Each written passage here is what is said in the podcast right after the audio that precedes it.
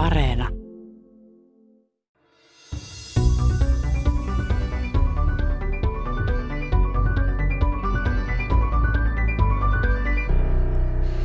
Kaikissa meissä on sammuneita geenejä kymmenittäin, vaikka ei sitä päällepäin heti näekään. Sammuneet geenit eivät toisaalta tee mitään, kun ne eivät tuota proteiineja, kuten normigeenit. Mutta vaikka ne eivät tee mitään havaittavaa, niin jollain konstilla ne kuitenkin suojavat kantajiaan esimerkiksi glaukoomalta tai sydän- ja verisuonitaudeilta. Meiltä geneettisesti eksoottisilta suomalaisilta on löydetty sammuneita geenejä, jotka suojaavat juuri glaukoomalta ja sydänverisuonitaudelta ja diabetekseltä – Ties kuinka paljon sydänvaivoja täällä olisi ilman näitä sammuneita geenejä. Minä olen Leena Mattila ja Tiedeykkösessä puhutaan geeneistä ja geenitutkimuksesta alan professoreiden kanssa. Arno Palotia ja Samuli Ripatti työskentelevät Suomen molekyylilääketieteen instituutissa FIMMissä ja suomalaisten geenien parissa FinGen tutkimushankkeessa. Aluksi professori tutkimusjohtaja Arno Palotie selventää käsitteitä esimerkiksi väistyviä ja dominoivia geenejä. Suomalaisten geeneistä on löytynyt joukko dominoivasti periytyviä yhden geenin määräämiä sairauksia. Ne on harvinaisia, tai osa niistä on harvinaisia muualla maailmassa ja toisaalta meiltä puuttuu muiden ihmispopulaatioiden kantamia vastaavia yhden geenin tauteja. Eli tasoissa ollaan vai ollaanko? Professori Arno Palotie Helsingin yliopiston FIMMistä. No mä, mä heti niin kun toimittajan muotoilua tässä korjaisin vähän. Okay. Eli itse asiassa nämä Suomeen rikastuneet harvinaiset yhden geenin sairaukset ovat peittyvästi periytyviä tyypillisesti. Ja siksi ne pääsevät juuri populaatiossa kasvamaan. Eli jos ne olisivat olleet dominantteja, nehän eivät olisi siirtyneet seuraavaan sukupolveen, koska ovat niin vakavia, että yleensä ne johtaa kuolemaan tai hyvin vakavaan sairauteen jo ennen kuin ihminen on sukukypsä. Niin, ne karsiutus pois ihan ennen aikojaan, tai siis niin riittävän ajoissa, että se ei pääsisi yleistymäänkään. Juuri näin. Tässä esimerkkinä, miksi on ollut niin vaikea löytää esimerkiksi skitsofreniassa juuri näitä vahvasti vaikuttavia yhden geenin muutoksia. Se on juuri esimerkki siitä, että ne eivät koskaan pysty populaatiossa tulemaan niin yleisiksi, että ne siellä olisivat elinkelpoisia, koska esimerkiksi skitsofrenia liittyy juuri pieni perhekoko, vähän jälkeläisiä ja sitä kautta taas tämä geeni ei pääse lisääntymään populaatiossa. No ollaanko me sitten tasoissa näissä väistyvästi periytyvissä tämmöisissä tautigeeneissä, jotka aiheuttaa sitten tupla, molemmilta vanhemmilta periytyessään sairauden, niin ollaanko me muiden maiden kanssa tasoissa, kun meillä on joitain, mitä niillä ja niillä on jotain, mitä meillä ei ole? Karkeasti ottaen kyllä. Eli ei olla sen sairaampia verrattuna muuhun maailmaan siinä suhteessa. No sitten suomalaisten perimässä hilluu, tämä on löydetty melkoinen kasa riskigeenejä ja tämmöisiin monitekijäisiin tauteihin, yleisiin tauteihin, niin kuin sydän- ja verisonitauteihin, migreeniin, uniapnea ja skitsofrenia oli tässä litaniassa. Ne kaikki on aika yleisiä. Niin perustuuko se tähän, että väitetään, että suomalaista geenitiedosta voisi tulla oikein luonnonvara? Joo, se tavallaan lähtee niin kuin tutkimusteknisestä lähtökohdasta. Eli kun me yritetään selvittää geenien vaikutusta sairauksiin, niin teknisesti on eduksi, jos meillä on erilaisia väestöjä, missä me voidaan sitä tutkia. Yksi ääripää ovat juuri tällaiset, kuten Suomi, jossa tämä variaatio on pienempää, eli me ollaan niin kuin samankaltaisempia. Ja sitten se toinen ääripää on Afrikka, josta ihmislaji lähti kauan sitten liikkeelle. Ja siellä se variaatio, perimän variaatio on kaikkein suurin. Ja riippuen mikä kysymys meillä on kysyttävänä, niin nämä kaksi äärityyppiä populaatioista ovat hyödyllisiä sen tutkimuksen kannalta, jotka tähtää sairauksien takana olevien geenien tunnistamiseen. No, näissä perimätutkimusjutuissa on löydetty sitten myöskin sammuneita geenejä. Sehän tiedetään, että geenit aiheuttaa sitä tai tätä ja tuottaa proteiineja. Niin sitten kun on sammuneita geenejä vai onko ne sammutettuja, niin mitäs ne sitten tekee? Ja kumpia ne on sammuneita vai sammutettuja? Tämä, tosiaan tämä sammunut geeni, niin se idea on se, että kun meillä on variaatiota perimässä, eli jos me nyt ajatellaan noin keskimäärin aina puhutaan, että joka sadas emäspari on sinulla eri kuin minulla eri. Ja joka sadas nukleotidi on, on erilainen tai toi emäs on erilainen. Osa näistä, tai suurin osa niistä ovat sellaisia, että ne muuttaa yhden aminohapon ehkä toisekseen, jos ne on ylipäätänsä koodittavalla, geenin koodittavalla alueella. Sitten on vähemmän, mutta niitä on sellaisia, jotka johtaa geenin, niin kuin me sanotaan stop-kodoniin, eli se lopettaa sen geenin luennan siten, että siinä koodissa on jo sisällä se, että se sammutetaan tämä geeni, tämä, tämä geeni ei tuota proteiinia, eli sieltä ei tule proteiinia. Ja niillä voi olla erilaisia vaikutuksia, riippuen toisaalta siitä, että onko ne sekä isältä että äidiltä perintyä, eli puhutaan resessiivisyydestä, vai riittääkö se, että ne on toisessa kromosomissa, eli joko äidiltä tai isältä peritty. Ja ne ovat näitä sammuneita muuttujia. Sitten taas kun viittasit tähän sammutettuihin kromosomeihin, niin siinä me tullaan tosiaan ehkä tälle epigenetiikan puolelle, joka on muut mekanismit kuin suora geenikoodistossa oleva pysyvä muutos, vaan se on tämmöisen jonkun ympäristötekijän tai jonkun poikkeuksellisen tekijän vuoksi tavallaan oma geenistö huolehtii siitä, että tietystä geenistä pannaan hetkeksi valot pois, pois päältä, mutta se voitaisiin kytkeä takaisin päälle, mutta se pannaan väliaikaisesti pois päältä.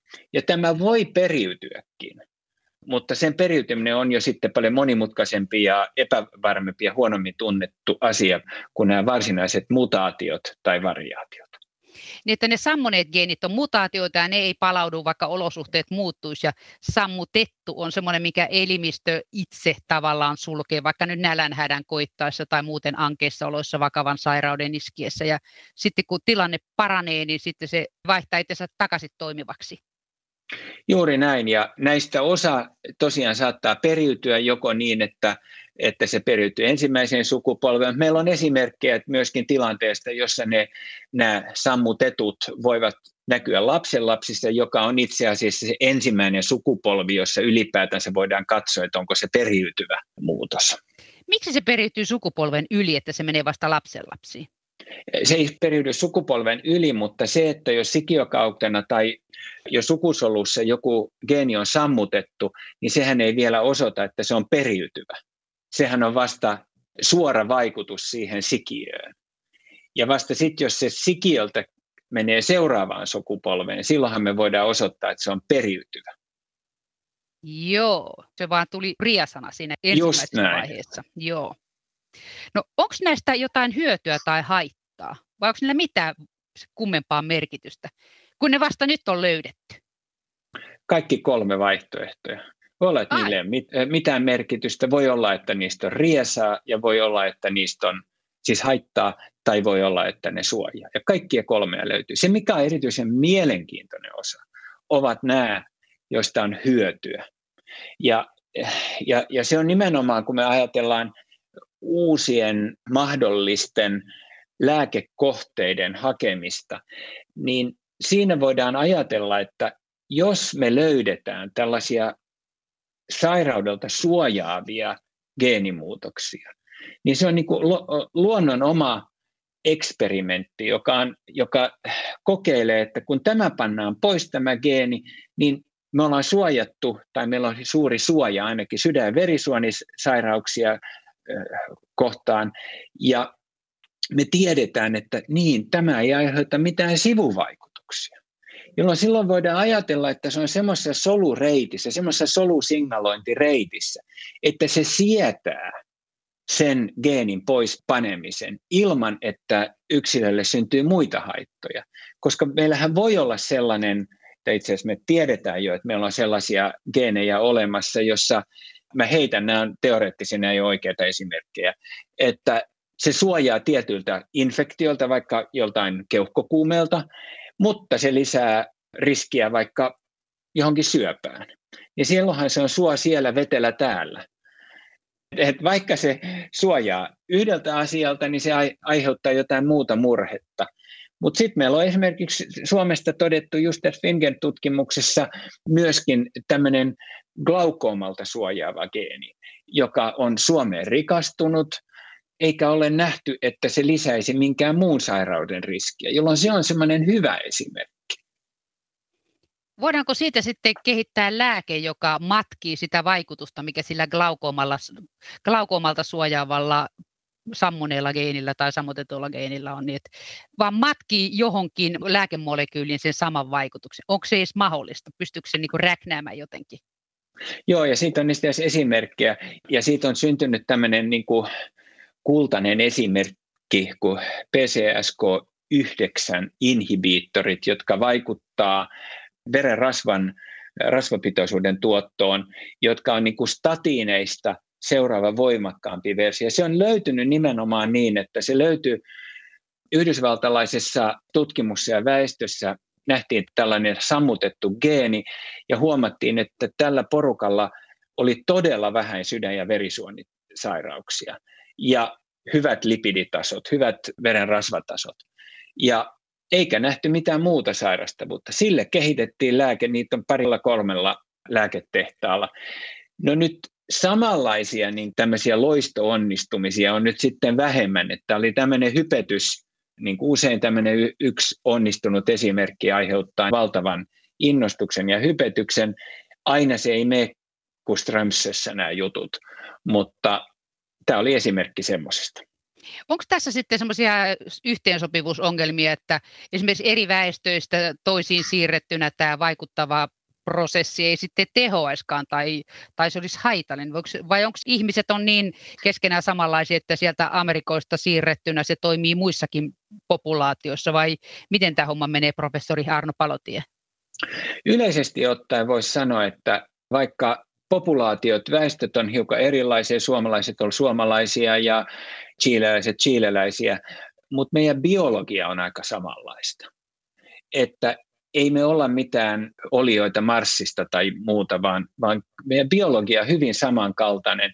Jotain harvinaisia tilanteita voi olla tietenkin, että tiettyjen geenien yhteisvaikutuksen vuoksi joku asia toimii tietyssä väestössä paremmin kuin toisessa väestössä, mutta noin yleisellä tasolla voidaan lähteä siitä, että biologia on samanlaista. Mitä semmoisia sammuneita geenejä tai sammutettuja tunnetaan, mitkä suojaa joltain taudeilta? Muuta kuin tämä veren rasvahomma. Ja sitten oli tämä glaukkooma ja sitten on lisää näitä sydän- suojaavia, eli sydän- ja verisuonisairaudelta. Sitten voidaan tietysti ajatella, että vähän riippuu, miten me niin kuin määritetään tämä asia, että tietysti mielessähän tämä vanha ajatus siitä, että ApoE on iso riskitekijä Alzheimerin taudissa, mutta sen tietyt variantithan sitten eivät taas ole, eli riippuen miten tätä asiaa niin kuin fundeerataan. Tässä nyt muutama. No kuinka sydänsairaata sitten suomalaiset olisi, jos meillä ei olisi niitä suojaavia sammuneita? Kuinka, kuinka paljon se vaikuttaa tässä niin kuin lieventämässä tätä suomalaisten sydänkuolleisuutta, kun kuitenkin suurin osa kuolee sydänsairaaksi, mutta ei se mitään, johonkinhan on kuoltava joka tapauksessa. Joo, hyvä kysymys. Mä en itse ihan noin suoraan täsmällistä lukua osaa antaa, mutta, mutta sanoisin näin, että jos me sen verran mennään siihen konseptiin, että pääsääntöisesti hän yleisten sairauksien takana on aina, kunkin sairauden takana kymmeniä, satoja, ehkä tuhansia variantteja, ehkä kymmeniä tuhansia variantteja, jotka yhdessä vaikuttavat siihen sairausriskiin. Ja jolla, elämäntavat päälle. No, no siitä nyt puhumattakaan vielä ne elämäntavat ja juuri näin. Ja sitä taustaa vasten se, että meillä on sitten joitakin tämmöisiä harvinaisia variantteja, jotka suojaavat, kyllä ne niin kuin on harvinaislaatuisia, niiden merkitys on ennen kaikkea tietysti onnekasta sille, sille kantajalleen, mutta, mutta niillä on niin kuin biologiaa opettava vaikutus meille. Ja vain biologiaa oppimalla me voidaan miettiä uusia hoitomuotoja. Onko nämä, mitä suomalaiset on löytynyt, niin onko ne sitten sa- niitä sammuneita vai sammutettuja? Jeet. Ne, mitä me on tutkittu, ne ovat niitä sammuneita. Me ei juuri sitä niin sanottua epigenetiikkaa, eli sammutettuja tutkita. Sen menetelmät siihen ovat selvästi vielä niin kuin kehittymättömämmät kuin näiden sammuneiden geenien etsimiseen. Ja se on lähinnä se syy. Kun Suomen väestö on mennyt näiden nälkätalvien ja pullonkaulojen läpi muutaman kerran, niin että porukka on vähentynyt hyvin pieneen, niin että sieltä on karsiutunut hyvin paljon ominaisuuksia pois. Niin tuota, voidaanko sitä jäljittää, että kuinka kaukana menneisyydessä nämä on sitten putkahtaneet nämä mutatoituneet, sammuneet geenit? Pystyykö laskemaan jollain geenikenolla takapakkia, professori Arno Paltia? Kyllä pystyy. Ja, ja esimerkkejä on molemminlaisia. Suurin osa näistä, väittäisin, suurin osa, ovat sellaisia, jotka kyllä saattavat esiintyä jossain muussakin väestössä hyvin, hyvin, hyvin, hyvin harvinaisina. Eli ne on saattanut tulla ihan sieltä Afrikasta asti meille mukaan. Sitten on osa sellaisia, jotka on mutatoituneet tuossa matkan varrella siitä, kun me on Afrikasta lähdetty kiipeämään tänne pohjoiseen.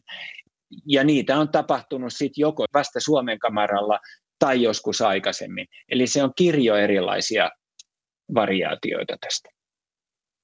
Voiko niitä tulla muuten lisää? Kun ihmisessä kuitenkin tapahtuu mutaatioita solun jakautumisen aikana koko ajan, niin voiko nämäkin sitten ottaa ja runsastua jossain ja miten se sitten mahdollisesti löytyy? Onko siellä mitään väliä edes, löytyykö se? Tutkimukselle silloin väliä ja juuri kuten sanoit, niin joka sukupolvessa tulee aina uusia mutaatioita ja suurin osahan niistä on niin kuin harmittomia ja jos ne on harmittomia, ne saattavat joko pysyä sellaisenaan tai jos ympäristöolosuhteet muuttuvat, niin ne saattavat lisääntyä. Et se on niin semmoinen evoluution kannalta tämmöinen dynaaminen prosessi, vaikka se on ehkä lyhyellä meidän elämän aikavälin kannalta aika staattinen ilmiö, mutta pitkällä tähtäimellä näinhän se luonto muuttaa itseään, näinhän se luonto sopeutuu ympäröiviin olosuhteisiin. No ainahan osa mutaatiosta syntyy ihan niin kuin sattumallaakina, tulee solujakautumissa virhe, jota sitten elimistö ei älyä pistää apoptoosiin sitä soluja automaattiseen itsemurhaan, mutta tiedetäänkö sitä, mikä niitä voisi aiheuttaa, niin tulee lisää? Esimerkiksi joku sairaus tai tupakointi tai tietynlaiset elämäntavat, niin mikä näitä voisi lisätä? Se, mikä saattaa lisätä niitä, on erilaiset DNA-vaurioita stimuloivat asiat, kuten säteilyt, tupakat, kemoterapia eli solumyrkyt ja, ja näin poispäin. Näillä voi olla merkitystä. Mä en täysin kattavasti sitä kirjallisuutta tunne, mutta minun käsitykseni on se, että sinänsä hyvin vähän niistä lopulta, vaikka puhutaan Hiroshiman katastrofista, niin siitäkin hyvin vähän siitä tulee niin kuin pysyvää, periytyvää ongelmaa. Eli ongelmat tulee yleensä siihen niin kuin yhden sukupolven kohdalle. Eli kun aikaisemmin puhuttiin siitä, että siitä tulee riesa tai ongelma sille yhdelle syntyvälle, mutta se, että ne jatkuisi populaatiossa tämmöisten ulkoisten ärsykkeiden vuoksi, niin siitä on käsittääkseni vähemmän näyttöä. Niin, että ne olisi niitä sammutettuja niin. geenejä sitten. niin, tut- tai sitten, että ne, ne saattaa tehdä sellaisen muutoksen, että se on esimerkiksi, jos se on sikiöaikana syntynyt, että se lisää syöpäriskiä sille sikiölle, mutta ei se ole sen itusoluissa. Niin, se ei mene sen jälkeläisille, joo. Niin. Joo. Sitten kun näitä on tutkittu muun muassa suomalaisista, niin, ja sen näköjään mainitsit tuossa myös sen yhdysvaltalaisen aineiston, niin mistä kaikkialta maailmasta näitä aineistoja on peräisin, että missä kaikkialla maailmassa on tutkittu, että onko niitä kuinka paljon tai vähän näitä sammuneita geenejä? Tota, kyllä niitä on, kaiken kaikkiaan geenitutkimuksen niin kuin väärentymä tällä hetkellä on se, että se on eurooppalainen väestö on yliedustettuna. Pitkälti siitä, että meillä on ollut Euroopassa ja eurooppalaisessa väestössä Yhdysvalloissa niin näitä kokoelmia, joita on voitu tutkia ja lisäksi on ollut rahoitusta ja kaikkea tätä.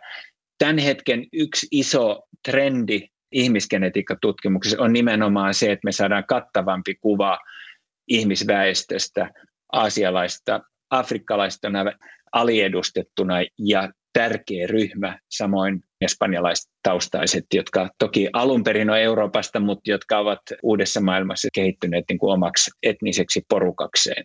Ja tämän puolen ymmärtäminen on keskeistä, että me, me ymmärretään siitä variaatiosta enemmän ja varsinkin jos me ajatellaan täsmälääketiedettä, ajatellaan, että me voitaisiin tunnistaa esimerkiksi sellaisia kysymyksiä, että pitäisikö rintasyöpäalttius eh, niin kuin genetiikan perusteella kohdistaa tasaisesti koko väestöön vai pitäisikö joku väestö vähän aloittaa aikaisemmin ja joku vähän myöhemmin, niin okei, jos me löydetään tähän jotain työkaluja ja merkkejä eh, eurooppalaisessa väestössä, niin päteekö se japanilaisessa väestössä, etelä-aasialaisessa väestössä? Tämä kaikki pitäisi tutkia ja selvittää kun nyt kaikkia maailman populaatioita ei todellakaan ole tutkittu, eikä varmaan ikinä saada tutkittuksikaan, niin nämä, mitä on tutkittu, nämä porukat, niin onko meillä enemmän vai vähemmän näitä sammonetageenejä kuin muilla?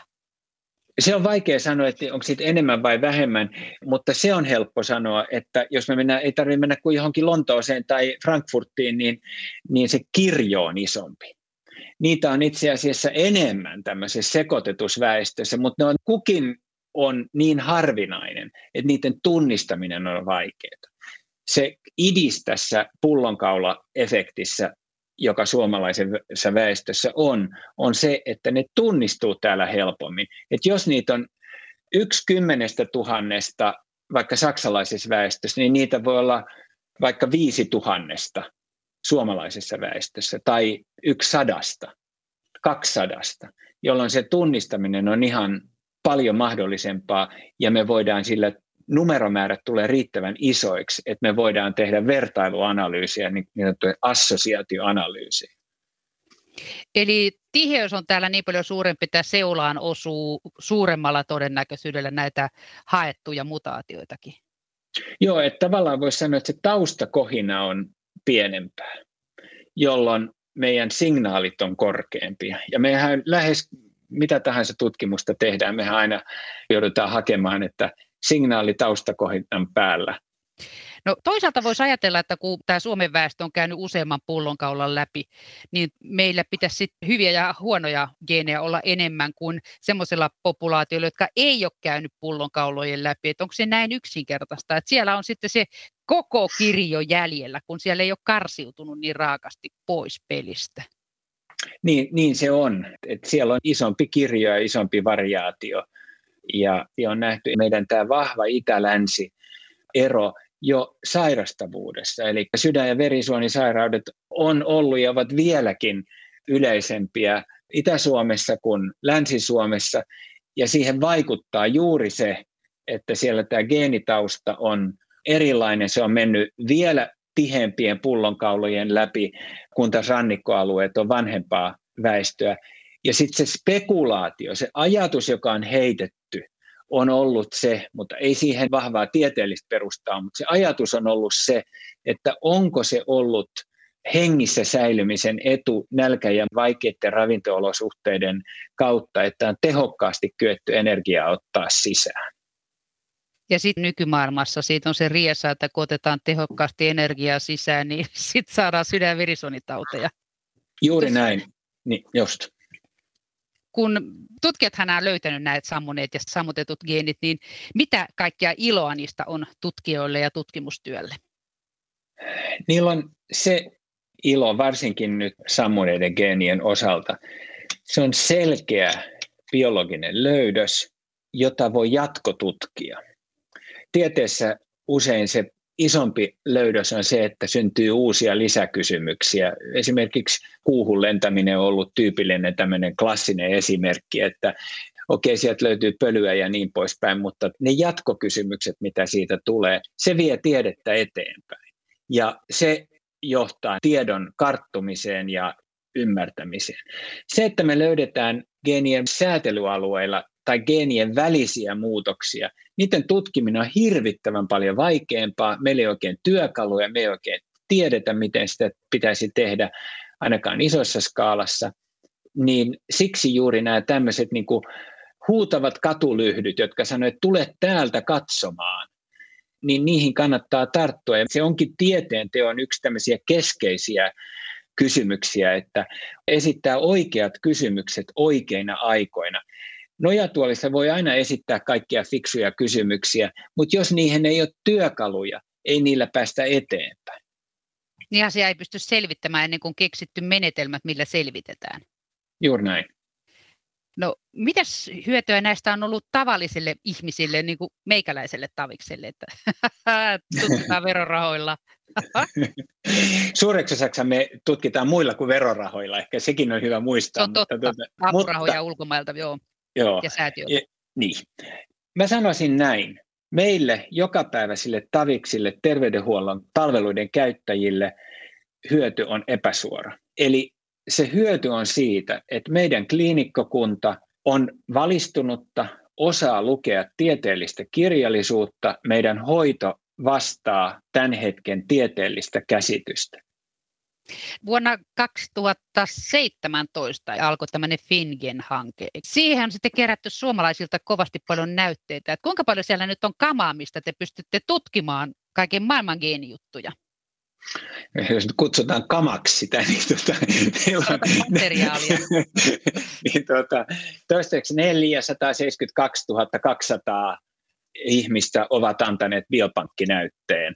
Ja analyysi valmiina meillä on tällä hetkellä 370 000 ihmisten geeni- ja terveysrekisteritiedot. Ja sitten niistä voidaan jotain selvittääkö? Nimenomaan se, että me pystyttäisiin löytämään, nyt on puhuttu sammuneista geenistä, niitä, mutta myöskin kaiken kaikkiaan geneettistä taustaa eri sairauksien takana.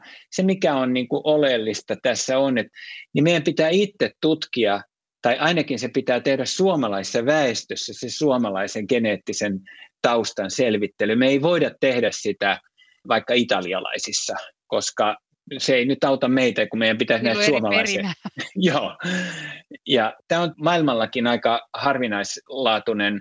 Tämä on yksi maailman suurimpia hankkeita. Niitä on ehkä viitisen kappaletta saman kokosta Tämä luo niin kuin vaikka tämä tutkimusprojekti, joka tuottaa suoraan itse tietoa, se myöskin tuottaa tietyn tämmöisen infrastruktuurin. Tekee sinne kivijalkaa. Näin voisi sanoa. Onko tämä tauti se hidasta? Tehtikö meidän elinaikana tulla vielä mitään merkittävää? Kyllä mä uskoisin, että nimenomaan ennaltaehkäisyn puolelle ja riskiarvioiden puolelle se tulee Mä väittäisin, että ensimmäiset niin kuin mahdollisuudet, onko sitten terveydenhuollolla halua siihen on eri asia, mutta mahdollisuuksia siihen on jo mä sanon, viiden vuoden sisällä.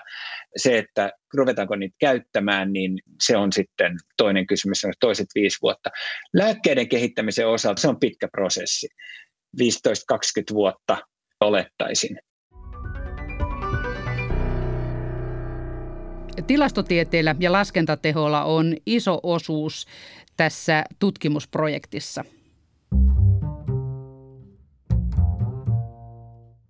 Ihan aluksi voisit kertoa selkokielille, että mitä on biometria, biometrian professori Samuli Ripatti? Biometria on äh, hauska historiallinen nimitys tilastotieteelle, jota sovelletaan biologisiin ja lääketieteellisiin tilanteissa. Eli biometrian professori toisin sanoen opettaa ja tutkii tilastollisia menetelmiä ja, ja niiden sovellusta muun tapauksessa geneettisiin aineistoihin. No, tämän ohjelman toinen haastateltava professori Arno Palotie sanoi, että Samuli Ripatti tuossa naapurihuoneessa on löytänyt niitä sammuneita geenejä. No miten tilastotieteilijä löytää sammuneita geenejä tai mitä muitakaan geenejä? Eihän ne missään tilastoissa ole. No kyllä ne oikeastaan on tilastoissa sitten loppupeleissä, mutta nyt tilasto tietysti on ehkä vähän lavea määritelmä sille, mutta, mutta itse asiassa genetiikka ja genetiikan tutkimus on viimeisten parinkymmenen vuoden aikana muuttunut aika paljon laboratoriotieteestä laskennalliseksi tieteeksi. Eli genetiikkaa tutkitaan, toki täytyy olla geneettistä näytemateriaalia, josta lähdetään liikkeelle, mutta sen, sitten kun se on muutettu dataksi sitten, kun se on muutettu ykkösiksi ja nolliksi tai geneettiseksi koodiksi, niin sen jälkeen se on pitkälti itse asiassa data-analyysiä ja siinä tilastolliset menetelmät on aika keskiössä. No mitä kiinnostavaa näissä sammuneissa geeneissä on siellä FIMissä Suomen molekyylilääketieteen instituutissa on iso joukko väkeä, joka kaivelee sammuneita geenejä. Eihän ne edes tee mitään, nehän on sammuneita. Mikä niistä tekee kiinnostavia? No juuri oikeastaan se tekee niistä kiinnostavia, että ne eivät todennäköisesti tee mitään. Eli toisin sanoen, kun puhutaan sammuneista geeneistä, niin me puhutaan geeneistä, joissa joillakin ihmisillä se geenin proteiinituotanto on, on alentunut tai loppunut tai heillä se ei toimi. Ja, ja siinä on taustalla usein joku mutaatio tai geneettinen variantti, joita nämä ihmiset kantaa. Ja nyt me kaikki itse asiassa kannetaan sellaisia mutaatioita ja variantteja. Meillä kaikilla on jotkin geenit sammuneet, mutta silloin kun se yhdistyy johonkin terveydellisesti mielenkiintoiseen ilmiöön, niin sitten me aletaan kiinnostua erityisesti tämän tyyppistä geeneistä. No missä vaiheessa nyt ollaan menossa, että mitä niistä tiedetään? Ensinnäkin me tiedetään se, että suomalaisilla tällaisia sammuneita geenejä tai niitä, niitä niiden taustalla olevia geneettisiä variantteja on vähän helpompi tutkia kuin monessa muussa maassa. Ja se taas johtuu meidän väestöhistoriasta. Meitä tuli aikanaan aika vähän tänne Suomeen ja, ja sen jälkeenkin meillä on ollut nälkävuosia, jolloin vain osa on ryhmästä säilynyt hengissä. Ja, ja jos ne geneettiset variantit, jotka ovat säilyneet hengissä, niin ne on usein aika paljon yleisempiä Suomessa kuin monessa muussa maassa, joten jos niillä on terveysvaikutuksia, jos ne on vaikkapa meidän sairastumisalttiuteen yhdistyviä, niin niitä yhteyksiä on paljon helpompi löytää suomalaisilla kuin, kuin monessa muussa maassa. Niin voidaan ajatella, että niistä on ollut hyötyä ainakin silloin kivikaudella, kun joka toinen talvi puolet porukasta on kuollut nälkään, niin sieltä on selvitty hengissä, kun on ollut näitä sammuneita geenejä. Tätä näinkin varmasti on, eli näitäkin esimerkkejä varmasti löytyy. Ja nyt sitten tietysti voi olla, että niillä on muunlaisia rooleja nykyisessä yltäkylläisyyden tilanteessa niillä geeneillä. Onko veikkausta, mitä ne voisi nyt tehdä? No varmaan ne henkilöt, joilla on ollut semmoinen perimä, joka on auttanut viimeisenkin energiatipan saamiseksi vähästä ravinnosta, niin, niin nyt voi olla, että ne samat geenit eivät ehkä sitten taas ole ihan täydellisesti vielä sopeutuneet tähän meidän nykyisen yltäkylläisyyden ympäristöön niin ne kerää vuosirenkaita näissä oloissa ihmisen ympärille. Mutta kun nykyisin sairauksia tai pitkän on jo tutkittu sairauksia ja niiden hoitoja poistogeenisillä hiirillä laboratoriossa, niin voidaanko sitten jatkossa korvata hiirimallit suomalaisilla, joiden esivanhemmat on selvinneet hengissä näistä rankoista oloista ja luonnonvalinnasta omien suotuisten sammuneiden geeniensä voimin? No ei, ei pelkästään jatkossa, vaan oikeastaan jo nyt. Meillä on, meillä on näitä esimerkkejä, joissa nimenomaan me suomalaiset ja jotkut muut kansat toki myös olemme niitä laboratoriorottia tai hiiriä. Ja, ja tosiaan meitä tutkimalla on löydetty esimerkkejä sellaisista sammuneista geeneistä tai poistogeeneistä, niin kuin sanoit sieltä hiiripuolelta, niin, jotka suojaavat joiltakin meidän kansantaudelta. Ja, ja tällaiset esimerkit on erityisen kiinnostavia, koska jos me keksitään, että miten matkitaan sitä sammuneen geenin sammuttamismekanismia esimerkiksi lääkitykselle, niin voidaan auttaa myös niitä ihmisiä, joilla ei, ei ole näitä sammuneita geenejä tässä kohtaa perimään niitä onnettomia, joilla kaikki geenit toimii myös siinä kohtaa. Juuri näin. Kun Arno Palotie sanoi, että sä olet löytänyt näitä sammuneet geenit, voitko heittää pari esimerkkiä? Mitä sä olet löytänyt biometrian professori Samuli Ripatti? No, meillä on kaksi esimerkkiä sydäntaudin ja, ja diabeteksen ympäriltä, jotka tietysti liittyy just tähän energiaan ja, ja energiatasoihin ja historiaan sitä kautta.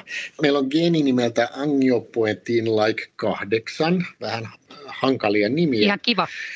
Mutta tota, se tulee semmoisesta geeniperheestä, siis se oli numero kahdeksan tämä, jonka me löysimme, jolla on, on rasva-aineenvaihduntaan ylipäätänsä erilaisia vaikutuksia. Nyt meidän, meidän geeni, se Suoma, Suomeen rikastunut, sammunut geeni, niin saa aikaan sen, että yksi näitä rasvatekijöitä, triglyceriidi, nimeltään, joka meidän rasvasoluihin, meidän kaloreitamme, sä puhuit vuosirenkaista, niin se on, se on yksi, sillä on yksi rooli niissä vuosirenkaissa, niin se varastoi niitä. Niin, niin ihmisillä, jotka kantaa tätä sammunutta varianttia, niin heillä on selvästi alemmat triglyceriditasot verestä mitattuna ja sen myötä heillä on noin 50 prosenttia pienempi riski saada sydänkohtaus. Ja, ja heillä on myös noin kolmanneksen pienempi riski saada diabetes. Eli nyt me puhutaan nimenomaan geeni on sammunut, mutta se, se on niin kuin onnellinen tapaus nyt sydänterveyden ja, ja, ja diabetesterveyden näkökulmasta. Ja kun me löydettiin, niin me, me sännättiin lähdettiin Fingen tietokannasta katsomaan, että no onko tällä nyt sitten jotain negatiivista vaikutusta myös samaan aikaan sillä, että se geeni on sammunut, niin me ei löydetty mitään. Eli toisin sanoen 2000 eri taudin joukosta, niin mikään muu tauti ei myöskään sen riski kasvanut siitä.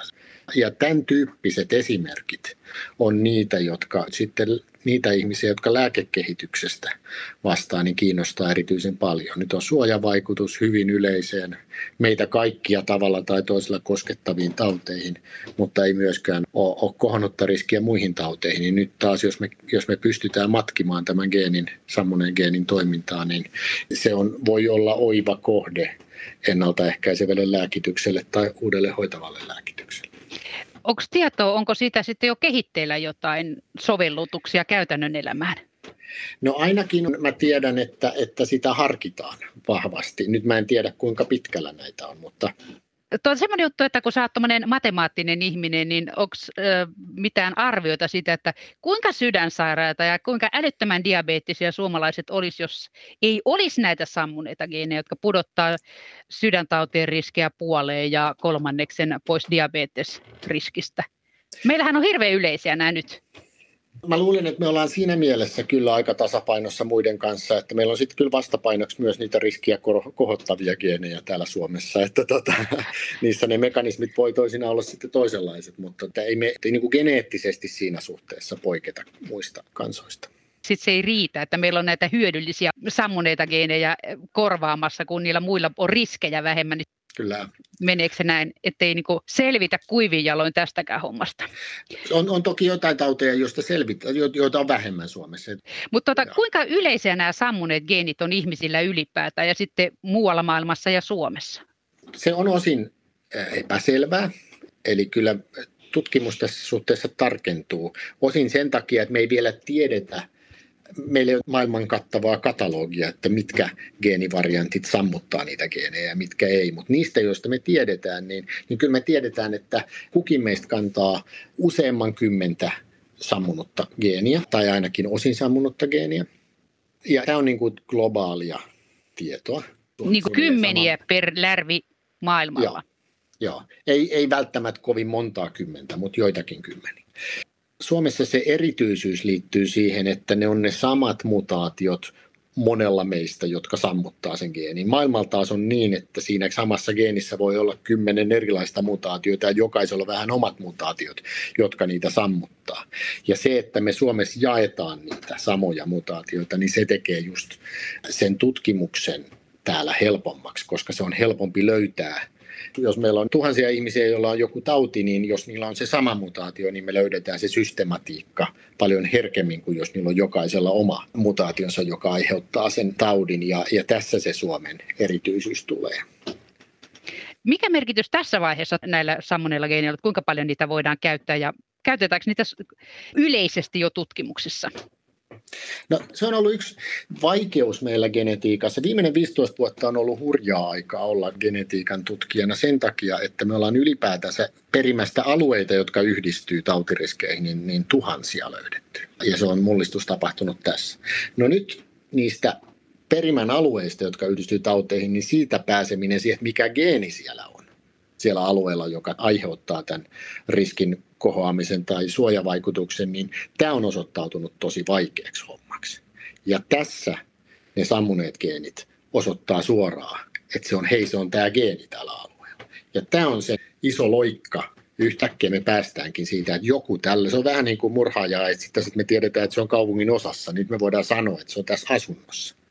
Tämä on niin kuin se analogia, eli tämä on niin kuin iso loikka, jolloin sitten päästään seuraavassa vaiheessa sitten tosiaan tutkiin tarkemmin, no mitä kaikkea se geeni sitten tekee, mitä kaikkea tapahtuu, mitä aineenvaihdunnallisia muutoksia on, mitkä on ne biologiset reitit siitä geenin tuotteesta siihen lopulliseen tautiin. Et meillä on toinen esimerkki, Suomessa löydetystä sammuneesta geenistä MFGE8, tämäkin on kahdeksan, mutta se on puhdasta sattumaa, jossa näyttäisi nyt taas suojaa 30 prosenttia alentunut sydänkohtausriski, mutta ei näy mitään esimerkiksi kolesterolitasoissa vaikutusta, mutta näillä ihmisillä, joilla on tämä sammunut versio geenistä, niin heillä taas verisuonen seinämät on paljon elastisempia. Ne siis pysyvät paremmin notkeina. Niin nyt meillä on siinä reitti. Lähdetään sitten seuraavaksi tutkimaan, että, että mitä se sitten tarkoittaa tämä notkeus ja voitaisiko tätä taas matkia lääkeaihiolla. Tämäkin on suomalainen löydös. Niin, että sydänkohtausriskiä voidaan vähentää kahta kautta joko pudottamalla kolesterolia tai pitämällä suonet notkeina, ettei ne kalkkeudu ja kangistu. Juuri näin. Todennäköisesti muutamaa muutakin reittiä vielä, mutta... Tuota, nämä Jotka löytyy lähiaikoina. Niin. Kuin usein näitä löytyy tämmöisiä sammuneita geenejä, vai onko ne kaikki jo löydetty suomalaisilta? Tässä se FinGen-projekti on kultakaivos tutkimuksellisesti, koska se, että on noin uskomattoman hieno tietokanta saatu aikaiseksi, joka vielä kehittyy muutaman vuoden siitä eteenpäin, niin mä olen aivan vakuuttunut siitä, että lähivuosina kuullaan kymmeniä tällaisia tarinoita lisää ja siinä tosiaan Suomi ja suomalaiset biopankkiluovutuksen tehneet ihmiset ja suomalainen tiedeyhteisö on aivan eturintamassa tai jopa eturintaman kärjessä näiden asioiden suhteen. Mikä on näiden biobankkien ja FinGen-projektin anti suomalaisille nyt jo, nyt jo tässä vaiheessa? Tai sitten maailmankaikkeudelle, koska me ollaan niin eksoottisia? No ky- kyllä se on aika iso siis. Tässä meidän painoarvomme ylittää meidän, meidän pienen kokomme moninkertaisesti. Eli kyllä se on niin, että kun me puhutaan vaikkapa sammuneista geeneistä tai muista geneettistä löydöksistä, niin katseet kääntyy usein Suomeen, että no mitä sieltä Suomesta löytyy ja voisiko niitä löydöksiä lähteä jatkojalostaan. Eli meillä on muutama maa maailmassa, jossa on tavallaan päästy tällaiselle tasolle geneettisen tutkimuksen kannalta, mutta ei niitä kovin montaa maata ole. Moni asia on sitten helpompaa tehdä Suomessa tai ainakin niin kuin pohjois-eurooppalaisessa yhteiskunnassa. Missä muualla on harrastettu tätä oikein urakalla? Iso-Britannia, siellä on aivan mahtava tietovaranto, puolen miljoonan britin tietovaranto nimeltä UK Biobank. Viroon on vahva. Virossa on biopankki, joka on hyvin tutkimuksellisesti aktiivinen. Mä eilen keskustelin singaporelaisten tutkijoiden kanssa, jotka perustaa nyt omaa, tulee vahvasti perässä ja ottavat mallia FinGen-projektista ja Suomesta siinä, että miten he rakentaa kansallista henkilökohtaisen lääketieteen ja genomilääketieteen ohjelmaa siellä. Eli FinGenin ja suomalaisen genetiikan vaikutus näkyy hyvin eri tavoin. Miten se islantilaisten kokonaispaketti, kun siellä myytiin yksityiselle sektorille sekä lääketieteelliset näytteet että siis apteekkitiedot ja sukukirjat samaan syssyyn, että kokonaispaketti. Tieteellisesti ei varmaan ole ainakaan kokoon suhteutettuna toistakaan. Me jäädään Suomessakin vielä toiseksi siinä, että miten valtavan kontribuution tieteelle islantilaiset on, on tämän paketin myötä saanut aikaan. Ja se on yksi paikka, jonka kanssa me myös tehdään yhteistyötä ja ne on osanneet kuitenkin tehdä sen asian niin, että tieteellinen vapaus on siellä vahva, vaikka se kruununjalokivi Decode-yhtiö on lääketehtaan kainalossa siellä. Kuinka sisäsiittoisia ne islantilaiset, kun ne oli vielä saaressa ja niitä on semmoinen neljännes miljoonaa, nyt niitä on ollut vielä vähemmän, sanotaan sata vuotta sitten. Niin miten se näkyy siellä? Onko ne vielä enemmän sukua toisilleen kuin suomalaiset sukua toisilleen? Biometrian professori Samuli Ripatti. No mä luulen, että me ollaan aika samanlaisia tässä suhteessa. Islannissa vaikuttaa sitten geneettisesti se, että sehän on kuitenkin sekoite pohjoismaista ja sitten tuommoista niin kuin brittiläistä perimää. He joskus itse kertovat tarinaansa, että miehet lähtivät Norjasta ja ryöstivät vaimot mukaan Britteen saarilta ja asuttivat sitten Islantiin. Eli se on niin kuin eri lailla, mutta heillä on mahtavaa se sukupuu, että heillä on niin kuin koko kansan sukupuu olemassa ja käytössä niin siinä ketjussa on paljon väkeä töissä matkan varrella ennen kuin siitä tiedosta saadaan sellaista hyötyä, että mitä niille seuraaville potilaille, vaikka tälle samalle ihmisellekin jatkossa olisi syytä tehdä, tai mitä sen olisi syytä itse tehdä. Juuri näin, juuri näin, ja, ja paljon erilaista osaamista. Oikeastihan se biometrian professori on vain yksi lenkki tästä ketjusta, ja koko ketju tarvitaan. Kun tämä high-tech-tutkimus, niin tämähän on kyllä aika paljon myös välineurheilua. Eli ei voi mitenkään tehdä, jos ei ole kalustoa ja näitä laskentamalleja ynnä muita vastaavaa. Ja sitten kyllä sitä tarvitaan molemmissa päästä taas niin mikroskooppia, kaiken maailman laboratorio, reagensseja ynnä muita vastaavia. Niin että tiede harppaa aina seuraavalle askelmalle, kun kehitetään jotain uusia menetelmiä ja laitteita. Niin sä mainitsit tuommoisen asian kuin hajautettu laskenta. Miten se tähän liittyy? Se on hyvin olennainen asia siitä näkökulmasta, että data on valtavasti. Jotta sitä voi käsitellä, niin täytyy olla isot laskentaresurssit ja yhtä aikaa se täytyy olla se data turvassa. Ja nämä kaksi asiaa pitää molemmat olla kohdillaan. Ja, ja nyt se tapa, millä, millä geneettistä analyysiä tänä päivänä tehdään, niin on isoissa laskentaklustereiksi kutsutaan pilvipalvelu, jossa on tuhansia tietokoneita kytketty yhteen ja jokainen niistä tekee yhtä aikaa laskentaa ja vain sitä kautta saadaan riittävästi tämän tyyppisessä laskennassa laskentaresursseja järjestettyä. Et ilman tätä me voidaan unohtaa tämä koko tutkimus tästä. Eli se on täysin olennainen komponentti tässä. Niin, että isoja tietomassoja ei millään pysty laskemaan muuten kuin näillä superuserivehkeillä. Joo, joo. Ja sen takia Suomessakin on paperitehtaita muutettu laskentakeskuksiksi, jotka näitä jauhaa näitä laskentoja. Siellä riittää tilaa ja jäähdytykseen vettä. Juuri näin. Kun sä oot tämän asian kanssa pitkään ollut tekemisissä, niin kerropa, mitä uutta nyt olisi ilmassa, että mitä odotatte tuossa seuraava harppaus seuraavalle askelmalle? Seuraava askelma on kyllä se, että, että meidän pitää tehostaa, se me tehdään paljon uusia löydöksiä, me löydetään uusia asioita, mutta niiden vieminen terveydenhoito, niiden vieminen, tavallaan se viimeinen askel, että me saadaan takaisin ja hyödyttämään ihmisiä, niin sen nopeuttaminen on tärkeää nyt kun katsoo kansainvälisesti, niin monet maat on tehnyt tällaisen kansallisen ohjelman sille genomilääketieteelle tämän, tämän viimeisen harppauksen tekemiselle.